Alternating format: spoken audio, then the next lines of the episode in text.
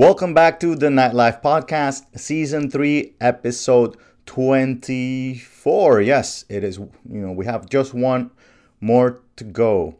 Um, guys, I don't want to waste much of your time as I don't want to waste much of my guests' uh, time uh, today. So I don't want to, um, you know, keep you guys waiting. I just want to bring him right along and we're going to dive right into this interview. Nico. Hey, how are you? How are you, my man? Nicolas Hoyos from White Feather here in Miami. For you guys that don't know what White Feather is, Pluma Blanca, um, they're our hospitality group, correct? Um, and they're better known for, uh, well, now they're better known for El Patio, but I, I would love for, for Nico to tell you a little bit about, you know, the venues that you've uh, been involved with, the, you know, a little bit of the trajectory or where you guys are at today. Hey, how you doing? Um, well, I don't know how back you want to go. no, no. I mean, ideally, I, I, bro, you you're a piece of history in this in the city and and outside. So, so when it comes to nightlife, I know a lot of people want to hear about you know uh, Macondo days and whatever the beginning was. I, I I don't even think I know what the beginning really really was. Well, actually, I started. Uh, my first club was in 1991 in Bogota. Um, when electronic music was just starting in Colombia. Okay. And I opened the first club. It was called Floristeria. Okay. And I opened. I opened with my partner. Um, his a, name is. A, a, lot of hair back then, I suppose. of course, hair, skinny. the good old days. There you go. I remember that I, I, I, I, that's when the, the year I graduated from, from school and I was I started uh, studying law at the Universidad de los Andes. And I opened this, this, it was a really big venue. And uh, I used to work at the bar. Uh, my girlfriend at the time, uh, she used to work at the bar. My partner was the DJ. Uh, uh, friends. It was really nice. So as, as, as Andres Lopez used to put it, the comedian, you know, Generation X, open a bar. that. and that was my my first uh, club uh, experience. Then I had a, a, few more in Colombia, and my first one in in Miami was around 2003 with Macondo, um, which was a Colombian restaurant dinner party type right. event in South Beach, which is a, at that time South Beach was a really really nice place to be. Right, South South on Seventh, when Seventh uh, Street was the the thing, no? It's on uh, Fifth. Fifth, okay. Five six five Washington Avenue. There you go. Yeah, and uh, well, we started there, and I don't know, like for people that are starting, um, I think that uh, I had a I had I had a lot of help when when Macondo was going to to be born. And I remember uh, coming to to Miami and trying to open a venue. We were maybe one of the first two Colombian venues to open at a big uh, stage like South Beach at the time. And I remember that uh, my attorney called me and said that he, he found a venue that if I wanted to look at it. At that time, Fifth Avenue, that that block was the worst block in South Beach. It used to be a really nice block, but it then turned into a, a really a crappy one. Right. But the but the space for me had a lot of potential. So I remember that we had a meeting um, with the owner and his attorney and my attorney. And when you were coming from Colombia to open a venue here in the states, uh, it was extremely expensive. Uh, right. For, you, you could open a bar in Bogota at that time with I don't know, ten thousand dollars, and mm. the equivalent in Miami would have been uh, three three hundred thousand dollars. So that was something that was extremely expensive for us. Right. And and the terms of the lease were extremely expensive.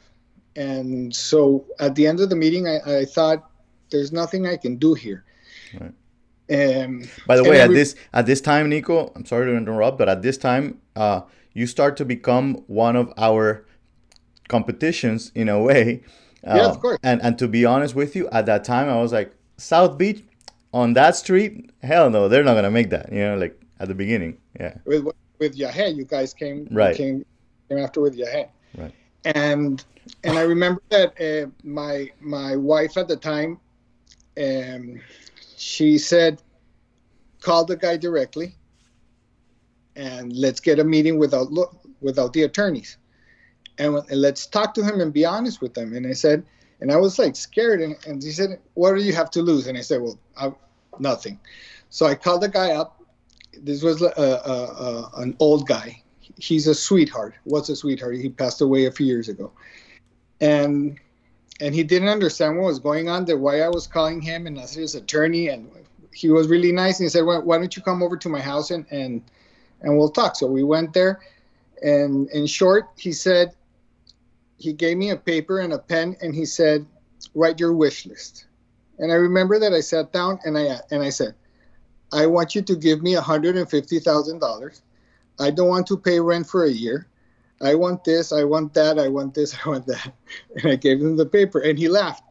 And he started, yes, yes, yes, yes. I won't give you a year, I'll give you six months. Yes. And we signed the lease. I went back to Colombia. 30 days later, I was in Miami uh, starting construction. One month later, I was open. Wow. And by the way, for, for those of you not from Miami, Macondo was a big deal um, over there. As a matter of fact, I think basically revived that street, you know, at, at least for, for the locals, because yeah. it was one of the issues. It became, you know, South Beach became a, a tourist trap pretty much. Yeah. And, and, and at that area right there for us locals, um, it, it, just changed. And it was not the only place that you had on that street in the end.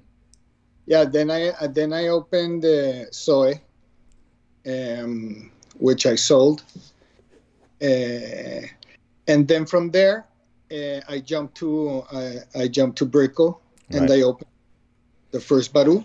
Right, which is where where probably this era of people recognizing you the most from is more the the Baru days and now at Wynwood, you know, creating a new destination area. I was telling you off camera um, that a few years back we had a conversation and you you told me um, we should all come together to this one a new area and and all bring our, our venues you know where where rent is a little cheaper and but we can all create the destination. You want competition around you that is competing you know uh, healthy competition let's just put it that way. Not trying to draw itself down but work together. Um, and at that time we were talking about the downtown area although it ended up happening in wynwood. You know you ended up being i, I mean I, I think you were the first in Wynwood, no we were one of the first and um, about what you were saying, um, yeah, I've been trying for years to to develop the downtown. Mm-hmm. It's been extremely hard. We we could never get a group of, of, of entrepreneurs and people of the industry uh, to join and go and do it. So uh, there's a building which was the first post office of Miami, which in my opinion is one of the most beautiful buildings in, in Miami. It's a building from 1900 and I've been trying to do something there for the past eight years. Uh, eventually, the, the building has changed hands, and uh, it was bought by by a group called Stambul. Um, they're these guys from Venezuela, Venezuela. which are pretty cool, and they're they are they think out of the box. And I met with them, and they said, uh, "We would like you to open a venue uh, in the attic, in the last floor, in the last floor." And I said, "I think that's really cool." but I think that that that that's the solution or that can work. I think what, that what we need to do and what I've been trying to do is a cluster of entertainment within the, the downtown. Because if you're an isolated bar, it's very hard to pull the crowd and to pull the people. Right. But if you have a cluster of six, seven venues within a very uh, short distance, right. it, it's uh, viable that it works. And and I told them, let me come up with a few concepts for the entire building and we'll go from there. So right. we came up my company, which is White Feather, my partner Catalina, which uh, you've interviewed before, right. and my partner who is Beto, which I think you also know. Yeah. and we we developed these these uh, six concepts uh, for the building, and they loved it. And we started this project two years ago, and we already we're almost finished with the attic, uh, which okay. is called which is a high-end Latin bar, right. and and it's inspired in the in El Pavo Real, the bird. It's, okay. Uh, the peacock. So by the way, that's another thing I want to get into after when you're done with the, the, describing all these concepts is um, you and Beto, the two of you, like uh, you guys are seriously creative, you know, um, and I think that has a lot to do with the success uh, that you guys have had in all the venues, the ones that you are con- still in and the ones that you're not part of anymore that continue to be out there. Um, and and it's just that is is thinking outside the box, creating new concepts that are completely different from what people are expecting. And and, and I'm not talking about the music alone, but but it is part of it. You know that that music wise, you go in a different route than the usual and and you know mainstream.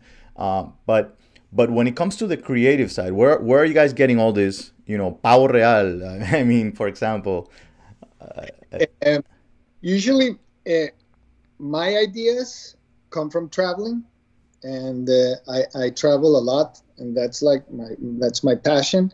And in my in my travels, what I do is I go to restaurants and bars and clubs, and I'm always looking at uh, new ideas, new venues, and right. you know, not only in the concept but also in decoration and food and and and cocktails and marketing what what what they're doing. So it's usually ideas come from from living experiences uh, someplace else and try to bring them to where you are.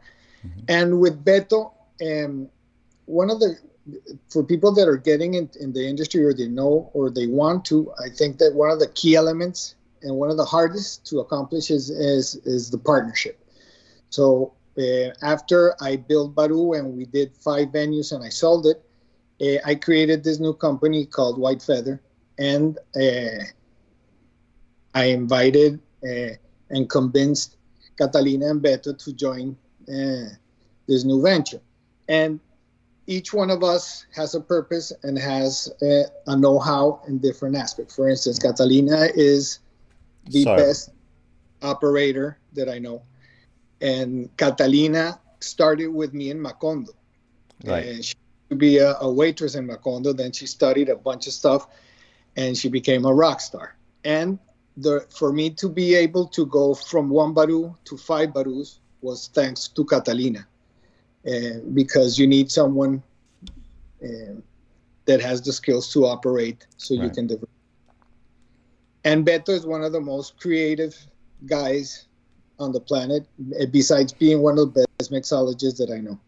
And we've been friends for for many many years. So right. that's we that's why uh, we came together. All right. So you're and, all each a piece of the puzzle. Basically, you need you know yes. to complement each other. And I, what I do, I come up with concepts, and I and I'm the one that brings the the the opportunities to the table. I'm I'm always out there looking at new spaces, looking at new venues, and trying to to create and do the negotiations and bringing in the investors. Have you? So, that's what I was going to ask. Are you always, you know, working OPP, you know, with other people's um, OPM? I mean, um, other people's money. Are you usually guys? You guys invest yourselves? That you know, I, I don't want to get too much into the business side, but but I think that, that um, I, we don't uh, put money into the into the into the operations because what we bring on the table is the know-how Right. And we bring the, the not only the know-how, we bring the concept and and we're certified. We have a track record that show results. Correct. We we manage our companies and the and, and the venues that we run. Uh, the back part of the the in the front, it can look like a total disaster, like you know, mayhem. But in the back, there is it's a very corporate. Uh, um, procedure. And I think that's one of the one of the the reasons a lot of people fail in this business is once they think it's very easy and it's right. not. Uh, uh, it's quite difficult. They want to run the back like they run the front. Exactly. they, they try to run it like uh, like uh, like we say in Colombia, like a tienda. You yeah, know, you yeah. buy, and it's it, that's not the way to work. This is a this is a um, uh, it's a business. Uh, it's a business where each drop of alcohol counts. So you're you're counting pennies, and this right. is a volume that you need to control it. So there's a, right. Inventories are very important, controls are very important. Your staff, and with, like with any other business, I think that the, the most important or key factor for the success is the people that you surround yourself with. Right. You know, Nico, that I'm, I'm actually right now. I'm, I'm I don't know if you you've seen that I've I I uh, have a few courses and I built a, a online business that is called Nightlife University, and I have courses mm-hmm. in different areas of, of the industry, but. I'm building a membership now that is actually out there to help people that are in the industry or that are not that think that they want to open a bar or a business, whatever, and and guide them in the right direction and all the things. And the you mentioned one thing that I I, I always talk about is and it's the money part. I also don't like um, investing when I am putting in the, the know-how. Um, the partnerships that I've had, um, which has been around 10 different venues here locally, has been um, always doing the know-how, except for three occasions where we ended up putting money. And those in those three instances has been the negative the ones. And and for different reasons. And and one of them is you know they want you to put money but they also want to run it. And they're yeah. not the ones that know how to run it you know? And and you end up doing things by vote vote that shouldn't have been done you know? And and you're yeah. and it's just that. It's just finding the right investors that trust you to make the decisions that's the one that you know has the success story behind it you know? The investors there there's a very easy example of how you can of how you can explain this to investors. For instance if you're going to invest in in, in general terms to open a to open a, a club bar restaurant in Miami at a certain standard, talking about 5,000 square feet, you're looking between, depending on uh, how high end or low end you're going to go, and depending on permits, but you can ballpark it between 1 million and 1.5. So you ask your investor, do you rather invest $1 million uh, in this concept with an operator that has no idea what they're doing? Or do you do you want to invest $1 million with a certified operator, which has a track record that can, that can give you money? It's, it's like if you're, you cannot make it a bet, a black and red. Right. You have to if you're if you're betting on, on one side, you're you're you're leaving it uh, to chance if you put it on the other side, although there are no guarantees whatsoever. And I always explain this to my investors. Listen, I have a checklist for success. Right. And I go down my checklist and uh, the location, concept, decoration, uh, staff, uh, price point, etc. And there's always parking. Uh, everything goes into this list, and at the end there's an X. That's the X factor, which is something you cannot check. Either you hit it or you don't hit it. It's a hit or miss. But the if, if your checklist is checked, the probability of having of being successful is is, is extremely high. Right. If you don't, that's where you, you make a mistake. So usually, the smart investors or the investors that you're looking for are those that that understand that they don't understand the business, so they let you run the business. Too, and those are the ones who recognize the know-how as as a, as an important uh, contribution to the to the concept. And then they also need to understand that just because they're bringing in the money doesn't mean that they get ninety percent and you get ten percent. Right, right. And, and but then, which and then comes how how how how good you're at in negotiating, how you go. Right, and and I understand that's going to be different in every occasion. That's one hundred percent. You know, depending on the investment size, depending on the know-how. You know, there's many things, but there is a question there as to you know, there's usually uh, an issue with what is more important. And that is why most, you know, the, the times that I've had an issue with I'm working on a deal and, and I'm building something, there was one that I was working for two years. And after two years, they backed up completely. Backed up meant uh, on my side of it, the equation, and they decided to go a different uh, route. Disaster never opened. You know, they just they didn't have the contacts. Number one, you know, yeah. that's the first thing right away. But the the point is, the discussion is out there always between investing side and the you know the know-how and the operating side or the marketing side even uh, because I my partnerships have been on those two sides on the operating and on the marketing alone. Um, so you know, but as to what is more important, and and I the way I see it is you need them both. Yeah. But you know, but it's not like I'm not giving value to the money, but there's a reason that you're thinking about giving me the money, and it's because you most likely don't know what, what you're There's doing. you know. it, it, it, both of them are extremely important, but in in our in our in in our in, in what we do, Right. first the power of the idea.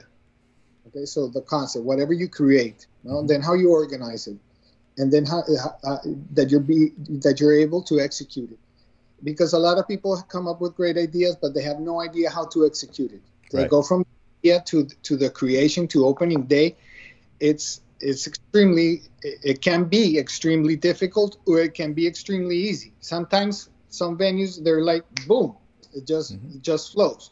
For instance, for El Patio, I remember we were working for uh, on a concept for Calle Ocho, with a, a concept, and they called me on a Sunday morning, and uh, a friend, and they said, and they said, listen, there's a there's a space available in Wynwood. Um, would you like to see it? I always say yes to everything. So I, because you never know. Right. You have to go and check it out, and 99% of the times it, it, it, it's it goes nowhere. And there's no worse feeling than saying no and then somebody else taking it and being a success. And uh, I remember I went there on a Sunday morning. I and I just went in, and as soon as I walked in, I froze and I said, "Dear God." And I remember picking up the phone immediately and calling Catalina and Beto, and I said, "You have to come." I think I was with Beto. I don't remember. And we called Catalina and said, "You have to come now." And she said, "Nico, but it's Sunday, 10 a.m. I don't care. You need to come now." And it was really fast because they already had two offers in. This was on a Sunday, and they were making a decision on on Wednesday. Wow. So when Catalina came and she saw it, she said, "Oh my God, now I understand." And we send the proposal. We send the, our our proposal on Monday morning, and then we had to scramble and call everybody that we knew to try to get the money for Wednesday. We had 48 hours to come up with the. Not only that, we needed to create an entire concept, no, build a business plan, and go out and sell it in 48 hours to try Wow. to get the. And Okay, so wait, so El Patio, when you fall in love with the venue, you did not have the concept ready before. we didn't have the concept we didn't have the we didn't have anything and we had 48 hours to execute Wow. And did it look like what it is already, or like? No. really el patio was not called el patio we came up the first when we went out to sell it it was called bomboni Okay.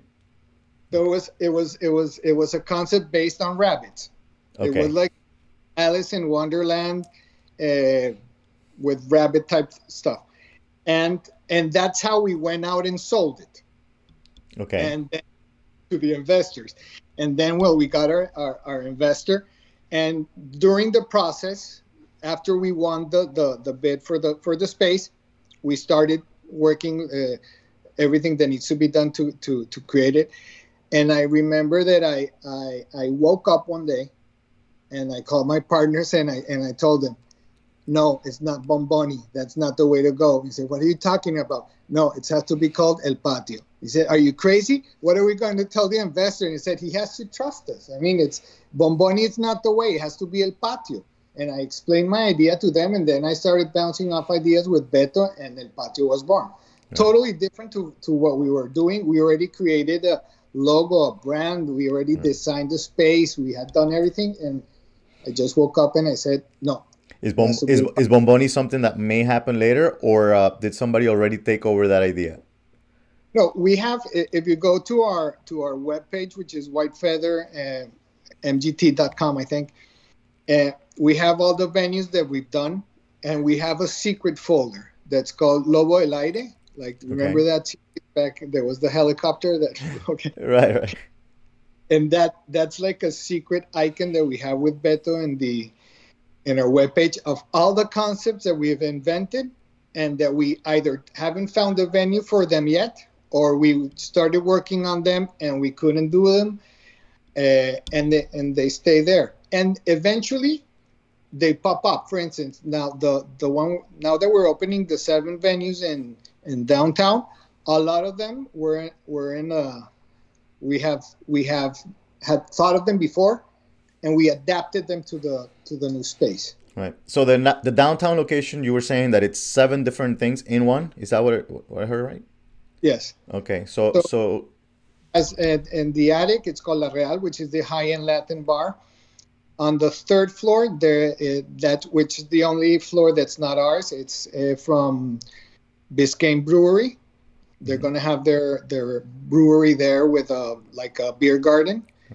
Then on the second floor, we have a concept called Nomada, which is like a drinkery bazaar. You go in through a bazaar. It's we went to uh, Morocco and we bought all the decoration over there. We brought it in a container, so it's like going into a um, market. Uh, you buy whatever you want. Uh, I mean, like we, since we have a full liquor license, you can buy a bottle of scotch or a bottle of wine or a bottle of tequila, whatever, and you're gonna have uh, uh, breads and uh, ham, cheeses, and that right. stuff.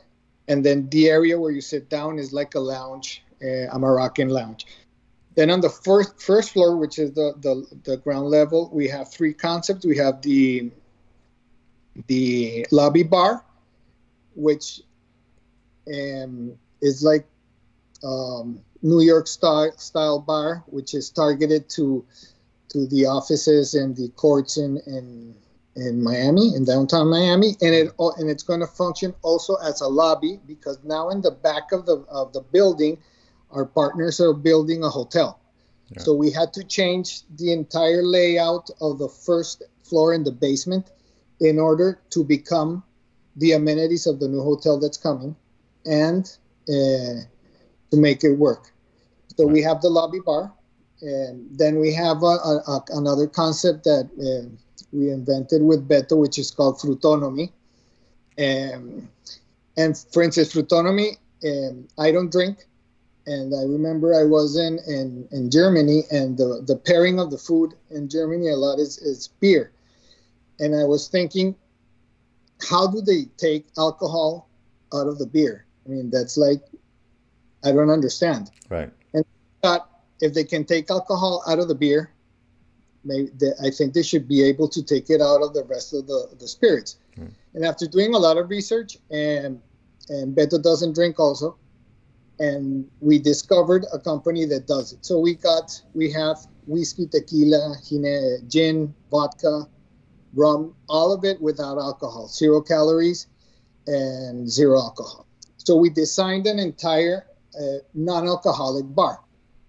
It's like a juice bar, but it's not. Right. So it venue is is a, it's uh imagine a little bit like uh, like Faena, but more much more tropical.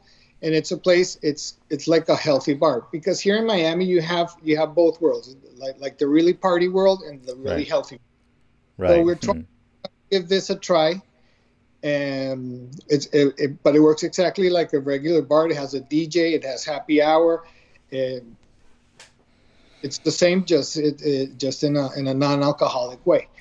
And next to it, we have a, a, a another concept called Cabron, which is it it's two parts. The first floor has a taqueria, street food type uh, taqueria, and once you go through the back and down the stairs, um, it's one of the few places in Miami that has a basement. And in the basement, you have the restaurant of Cabron, which, so you can understand it a little, it's like a Baoli, but Mexican. So it's yeah. a rest, high end, it's a very high end restaurant. We just signed with one of the best Mexican chefs in the world. Uh, he's the owner and chef of Quintonil, which I believe came in uh, 11 in South in Latin America in the world and 26 in the world and he is absolutely out of this world. So he's our chef, and he's also the chef for Cabron upstairs. So right. it's going to be Mexican with a very high end but very fun uh, Mexican flair, and it becomes a dinner party. Wow. That, that's that's a lot. You know, the, the the good thing is you are creating the destination that you once said, let's all get together and, and have yeah. to do without having to need everybody else. Although I do hear that a lot of people are going into the area, myself included. That's the idea. That's what I thought. Once you're in, everybody else will follow. Yeah. Because and and the way I see it, Wynwood right now, uh, although it's it's very successful and it's very popular. Uh, I don't know if you're aware, but before we had the the the, the COVID nineteen um, pandemic start, we were having huge problems with the city of Miami uh, regarding the hours. Hours and noise ordinance. Mm-hmm. And it was because of that. And, and the reason that started is because developers are coming into the area. And they're and what they want to do is convert Wynwood and, and a Brickell. So that's where the, the fight started. But like when we spoke many years before that, I was also trying to get people to go to downtown. I was also trying to organize to have a, uh, an association, and that wasn't possible either. Now we have an association in Wynwood which is a very strong association. It's called uh, Wynwood Bar and Restaurant Association, and the strongest venues in, in Wynwood are are part of it.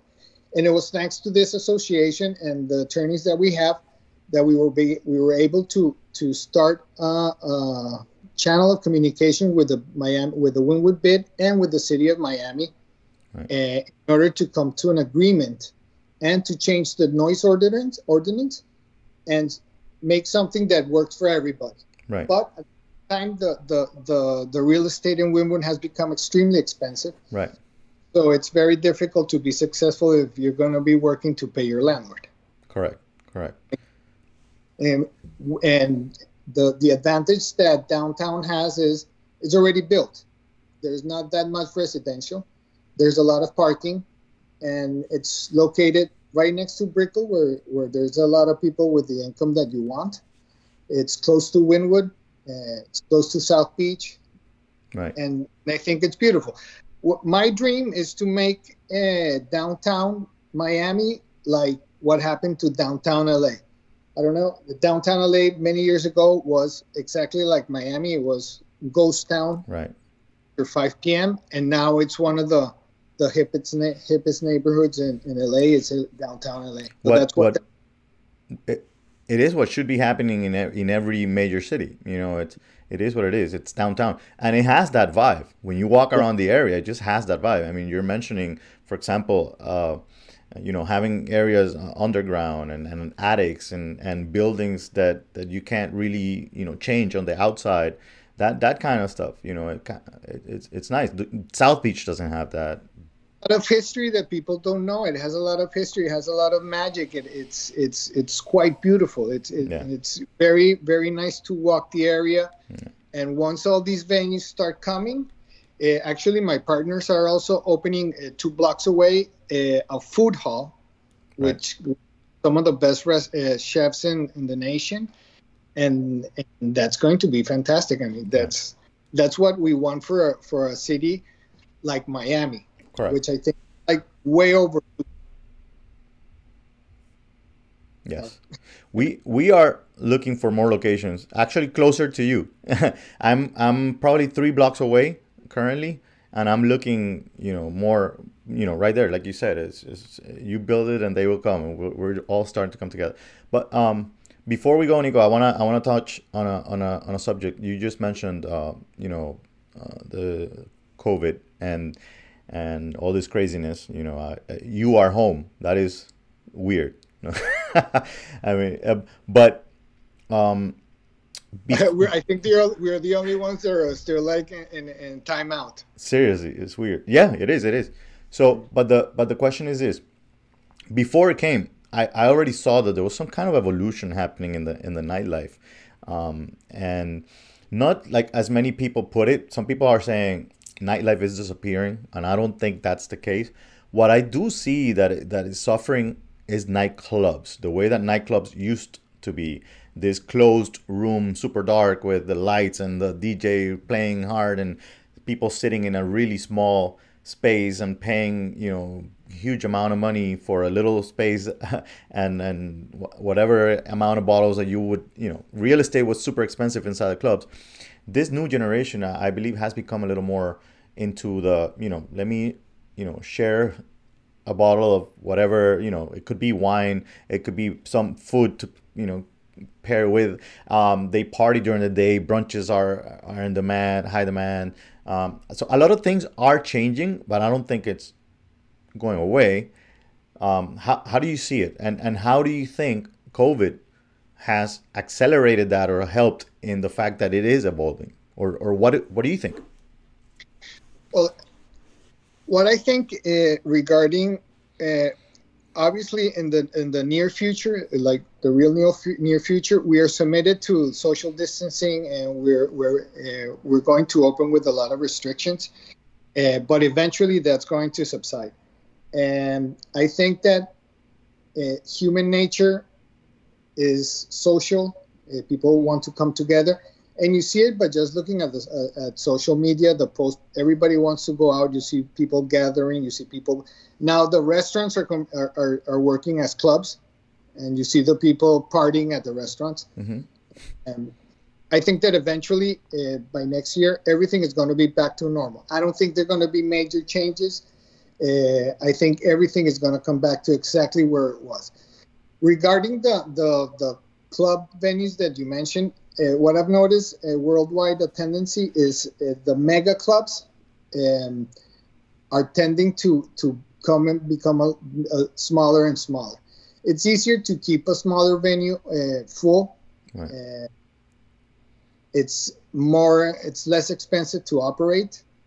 Um, so I think that the tendency is that the sizes may come down, but there, there, I think there's always a market for for that dark, full of light, small space. Right. Uh, there's always going to be a market for that. But the tendency right now is uh, smaller venues. Right. Definitely. I agree. Um, all right. So, what are you guys doing? What you're waiting? Are you all everything is closed for you? Yes. Yeah. Yeah. We um we're still on hold. We haven't heard any anything. Actually, the association sent a letter to both mayors, Miami-Dade and the city of Miami, um, asking when are we going to be able to open. Right. Uh, because at some point we don't think it's fair that everybody's open and we're not. And we don't get special treatment. There's not like a new, you know, no, PPP for the nightlife. no, and the, the, the issue here is, uh, and it's, and, and I'm not going to go into the debate if it's right or wrong, or if it's too soon or not. Uh, but what I do think is that we all have the right to work, mm-hmm. and that uh, we we what we want to tell the government and what we're trying to tell the mayors is that we we deserve to open. Strip clubs are open. Yeah. Uh, casinos are open. Everything is open except us. It's what like there's there's no trust in what we can do or how we can handle things or something. I don't know. No sense. So what we're telling them is that we are ready to work, that we are a very big industry in Miami. We we make millions of dollars, pay millions of dollars in taxes, and we hire thousands and thousands of people. Right. And Miami come to and the people come to Miami because it's an entertainment destination, and we are a part of that uh, of that uh, right. allure brings the people.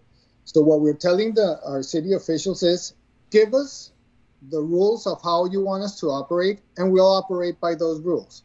You know, that's what we're asking. Just 100%. We operate the same way restaurants operating 50% and uh, we are putting up all the plexiglass everywhere and we're putting tunnels with disinfectant and we're putting the thermometers and we're putting masks and signs and everything is touchless. Right. Everything being put in place and we've spent thousands and thousands and thousands of dollars trying to put our uh, putting our venues up to code for the new COVID uh, restrictions, and still we have no answer from the government right. to open. So I think that we have the right to to work like everybody else. I think that our staff uh, has the right to to work, and we can work. If if our new reality for the next couple of months is that we have to operate at whatever percentage they determine it's, it's viable. Like Dave said, there's no handbook on this. Right. Let's play by ear. Let's see. Let's start small and let's start uh, building it up. But we need to start. Right. We need to start, and we need to start now. It's not. Uh, let, let's see later. No. If everybody's open and everybody knows what the what the what the, the, the dangers are and what are the precautions that you need to take, we can operate as as any other venue and any other uh, business in Miami with the restrictions. Go from there, but we need to open our doors, and we need to open our doors now. Right, I'm with you 100. percent Whatever you need me to sign man. I'm I'm in. uh, we already sent we already sent the letter from the association. We sent it the day before yesterday. So hey, by the, by the way, if you guys are, you know, creating a new one for the downtown area, we're also in there. let, let, us okay. know. Um, 100%. Sure. Um, together for sure, man. It's always gonna, you're stronger together for sure. Um, Nico, it was really a pleasure having you here um, and, and bring all your wisdom uh, to the table. I know listeners are going to uh, enjoy this episode a lot. Um, if you can give everybody your, your handles where they can find, you know, White Feather and more information on you guys. It's whitefeathermgt.com or you can email me at nicolas at whitefeather.com. And my doors are always open. I help a lot of people. I answer all the questions. Uh, I think that um, there's always someone that helped me, and I'm willing to help anybody and everybody uh, with with an idea, with whatever I can that I can be helpful with. And I always do. My doors are open for everybody. And I'm going to take into account on that because I'm going to have you as a guest speaker in the membership 100%. Um, you can count. Guys, so remember, you can find me on Instagram as the Nightlife Entrepreneur. You find all the episodes at nightlifepodcast.com, all the courses at nightlife.university. And see you guys next week.